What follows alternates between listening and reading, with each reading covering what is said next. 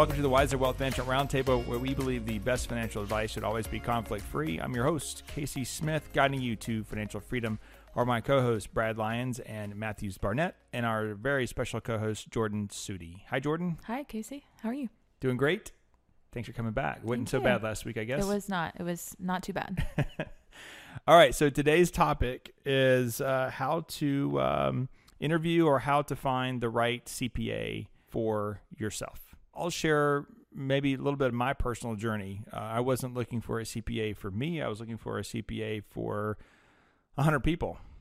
And you know, when I when I purchased this company, we had our own company, but then we bought another company that had a lot of tax returns built into it in 2007. Great time to buy a financial services company, by the way, in 2007. Nerves were tested for a couple of years. We had an in house person, and we started growing at a pretty good rate, and the in-house person just couldn't really keep up. And what, what made it worse was the in-house person wasn't really in-house; that it was across town, and me, I was the middleman. Which I'm like, why am I the middle? This doesn't make any sense. So I uh, decided to make sure someone was physically here, and that search took us to two people who were very nice, nice people, but unfortunately, it just um, didn't work out because uh, we didn't align with service. So phone calls weren't getting returned, emails weren't getting returned, or it was slow. Mm-hmm. It was cheap comparative to the rest of the marketplace. What they were charging was relatively inexpensive, but it wasn't the right kind of service. And I knew Michael Sudi, kids go to school together. He's always been held in high regard as, for his uh, uh, his service, and we finally convinced him to uh, take on not only myself but the client base as well, and that's how we got started with your firm. I don't know if you knew that story or not. Now you know it. I did not.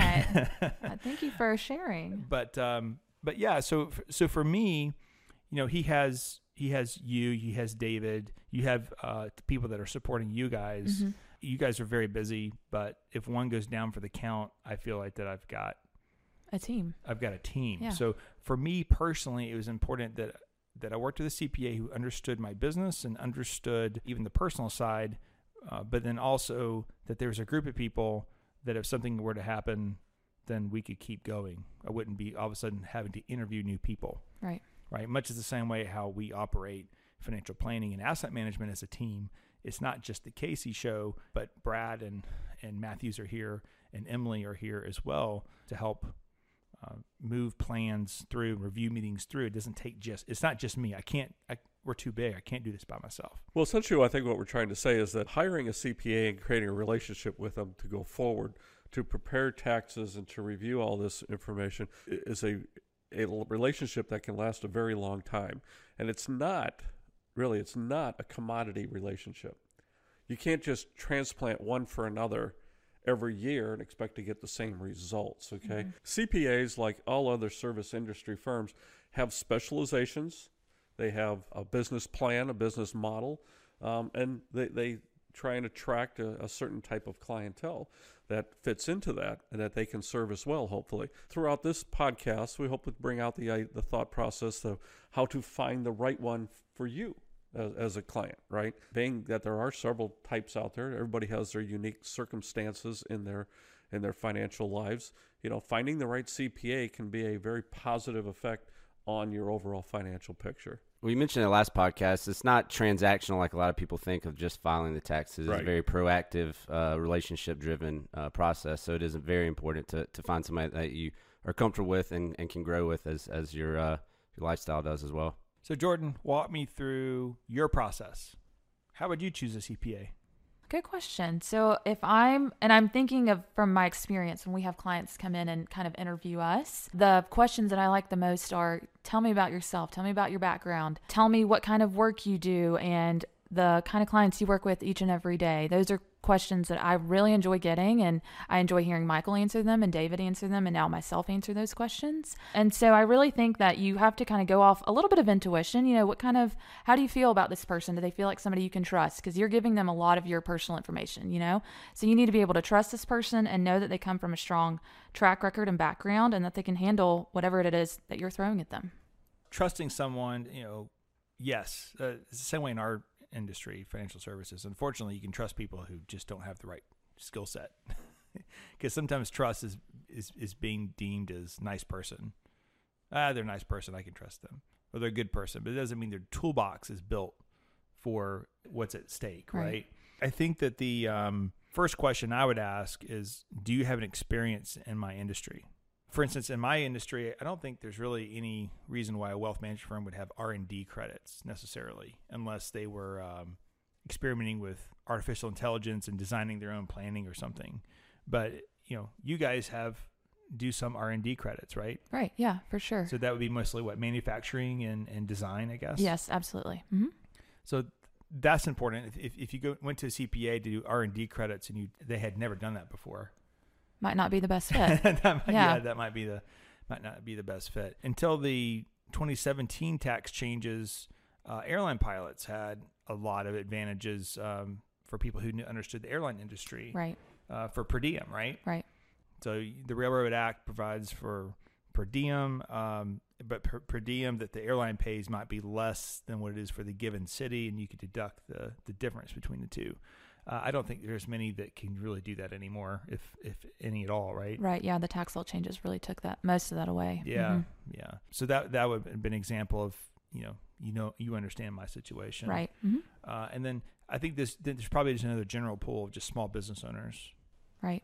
Can you think of any other specialties in a CPA? Um, definitely somebody that knows small business and your individual return together. I mean, that's super important. Yeah, it's just finding your right fit. I mean, depending upon your specific fact pattern, for sure. Well, even for, for your, your general moms and pops, your, their families. Right. I mean, everybody has a unique situation. You would want to ask, you know, share a little bit about yourself and your circumstances, find out if, if they specialize, if they have experience in filing those types of returns. I mean, even today with college credits, Hope scholarships, scholarships for other scholarships. What's the tax, you know, um, benefits and ramifications of that?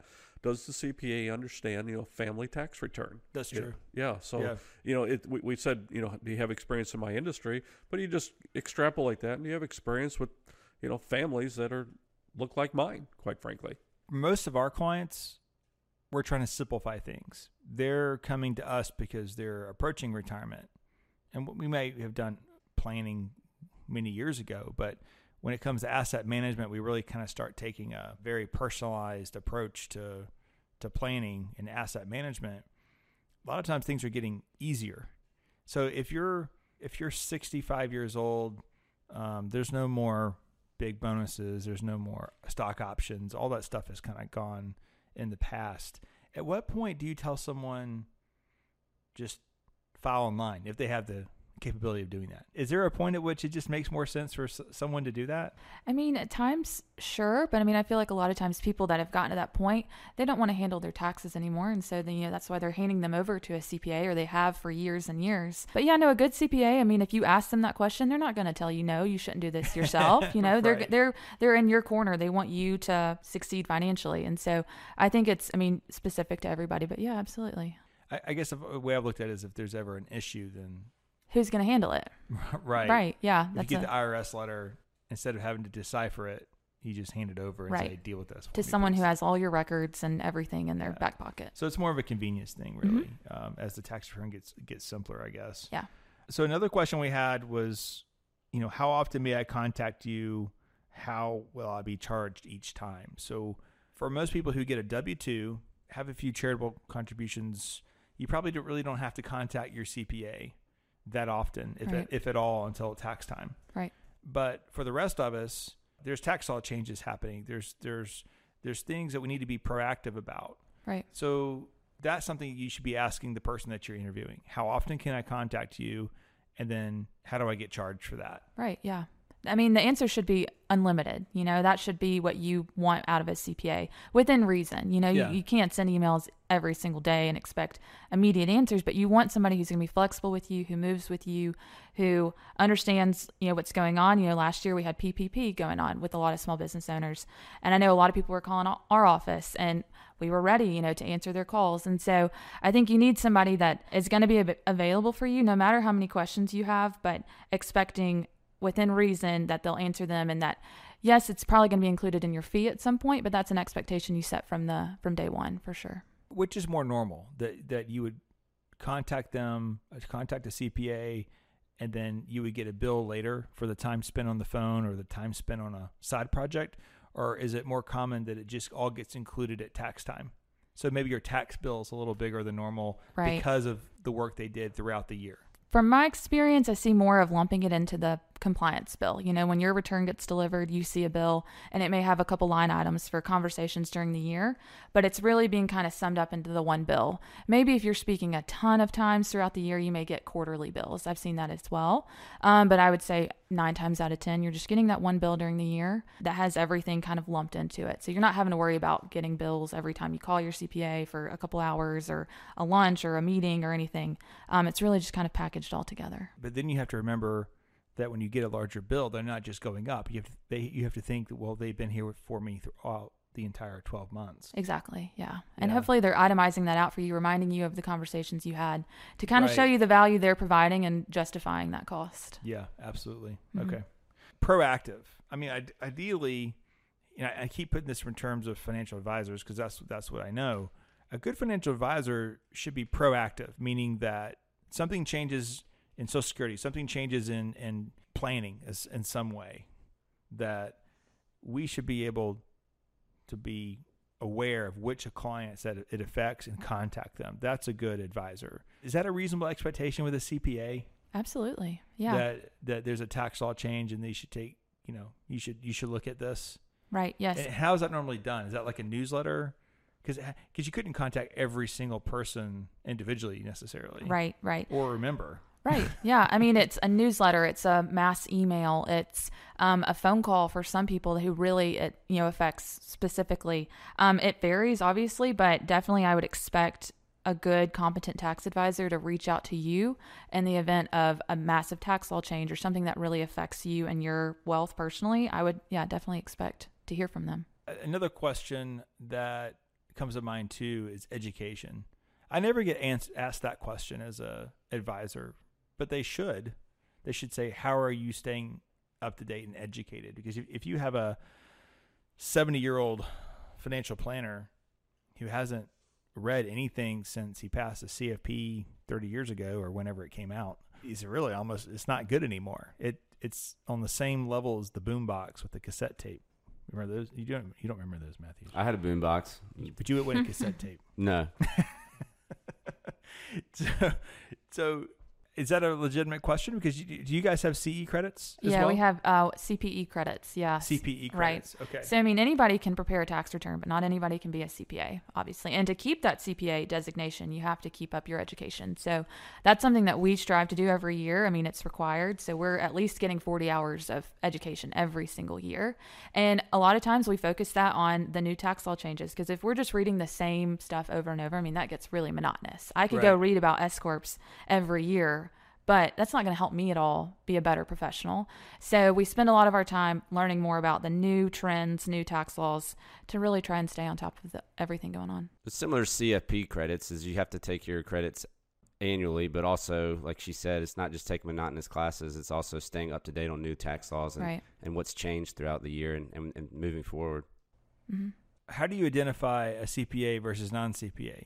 They say I'm a tax preparer. Obviously, you know they would have the CPA after their name, but there are just tax preparers. There's a couple that have no CPAs. There's, there's like uh, what an, an enrolled agent. Mm-hmm. Okay, yeah. there's a CPA.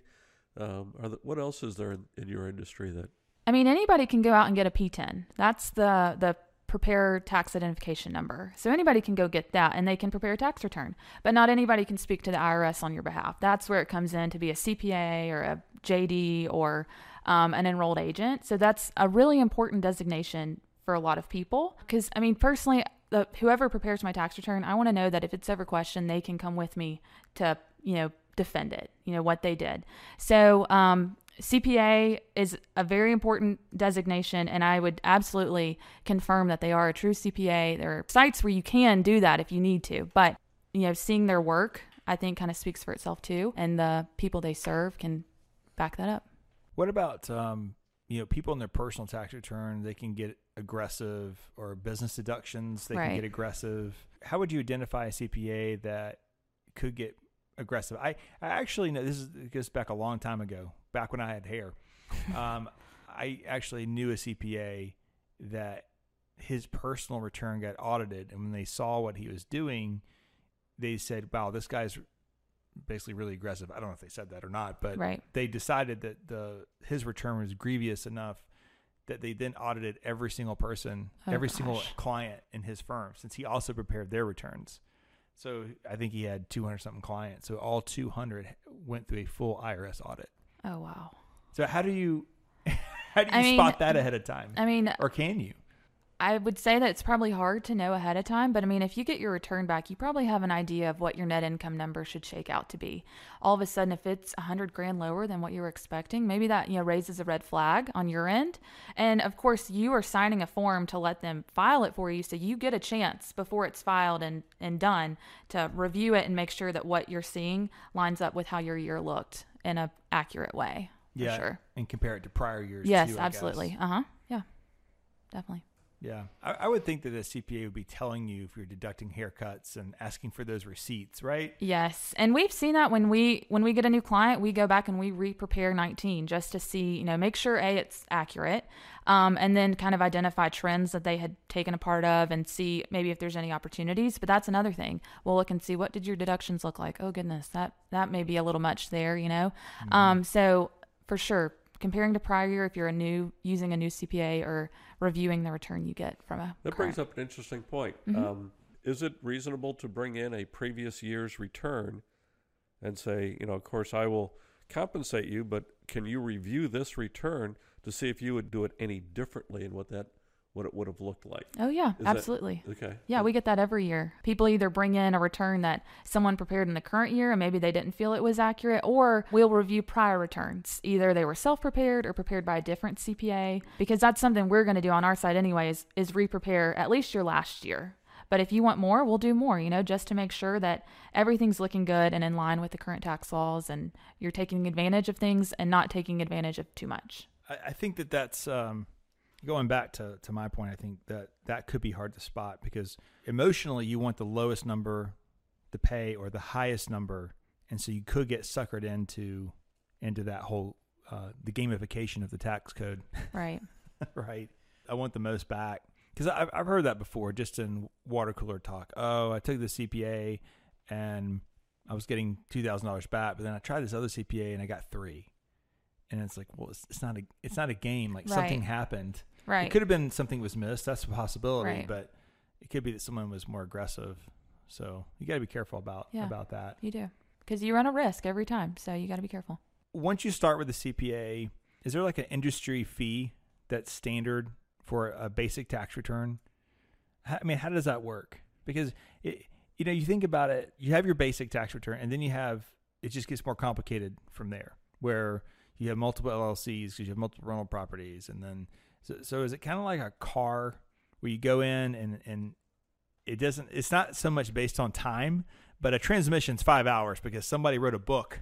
It's this thick and says a, a transmission job is five hours. Right. An oil change is you know well ten minutes or whatever. Does that work that way in the industry? Is it typically just people are setting hourly rates? I think people are setting hourly rates, and then I see a lot of minimums. You know, people will set this is what we start at, and we work up from this number. And I think that number varies greatly.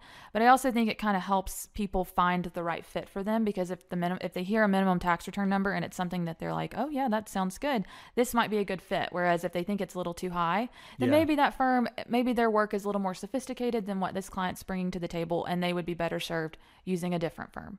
So um, definitely not. There's no manual out there telling us what to charge, um, but really it's more of this is where we start, and this is we move up from here. And if it fits your your budget, then let's talk. But if not, there are other options for you for sure. That I mean, there's people who can file returns in you know probably less than an hour because the return's so simple. and They're charging 150 to 200 bucks, Right. and it's just done and out, done and out. right, But I guarantee if you walk in there with multiple LLCs, rentals, depreciation, complications, a business, an S corp, that that person is not the person be, that should be preparing your return. Right. And they may even quote on it too because they want the work. They want the but work, they may right. not, yeah, they may not be the person that you want doing that return and doing it correctly. Yeah, I, I see that a lot with clients with small businesses as they as they grow and get more complicated, and they'll walk in and they don't say this person doesn't know doesn't know what they're doing. Oftentimes they say this person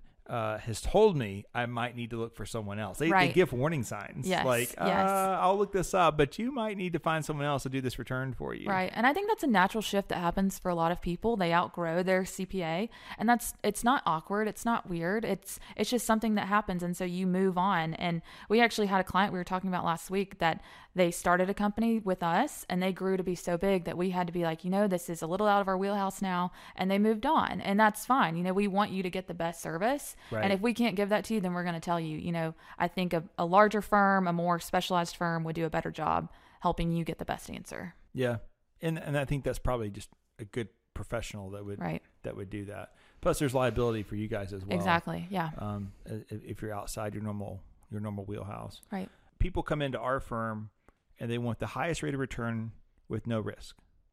And I feel it's the same way with in, in tax preparation. I want the highest return or lower bill, Right. and I want to pay as little as possible. Yep. Yep. Every time. But it but it doesn't always go hand in hand. Um, so you have to be careful with that. hmm Well, uh, anything else anybody else wants to add to this conversation? Since there's so many people at the table today, I can't make eye contact with everybody at the same time. I think we've hopefully have helped the listener have some ideas on a are they do they have the right person now preparing their returns? Two, how to interview somebody and ask the right questions. And three, uh, just you know understand that this not a uh, uh, you don't we're not shaking a ball getting Right. random numbers. There's There's a method to the madness. there's a method to the madness is kind of square peg, square hole. Right? Right, It's not yeah. really creative accounting is probably not a good thing. Right. Agreed. Yep. But to something that, that Jordan had mentioned earlier, something about you know expectations, and so like through the interview process and through the relationship, you begin to have expectations, and hmm you know you want to make sure that the expectations are met Right. by the firm, and by the firm, you know, being able to meet those expectations that you've chosen the right firm. So Right. it's a nice mesh when it occurs. Right. Yeah. And we've started giving people, you know, formal proposal letters now, just so that you know the expectations are clear. Because I mean, that's the easiest way to be disappointed is to not understand expectations up front. So with a clear path forward, I think it just sets the stage for a, a good relationship going forward. All right, guys, good topic. Uh, look forward to next week where we're going to talk about um, the benefits of uh, donor advised funds. And we have a great guest coming on board for uh, that podcast. So until then, make it a great week. Thanks for listening to the Wiser Roundtable podcast. We hope you enjoyed it. Make sure to subscribe wherever you're listening. That way you don't miss out on new episodes. Head to wiserinvestor.com and reach out if you have any questions. We would love to hear from you. Today's episode was produced and edited by Lilton Moore.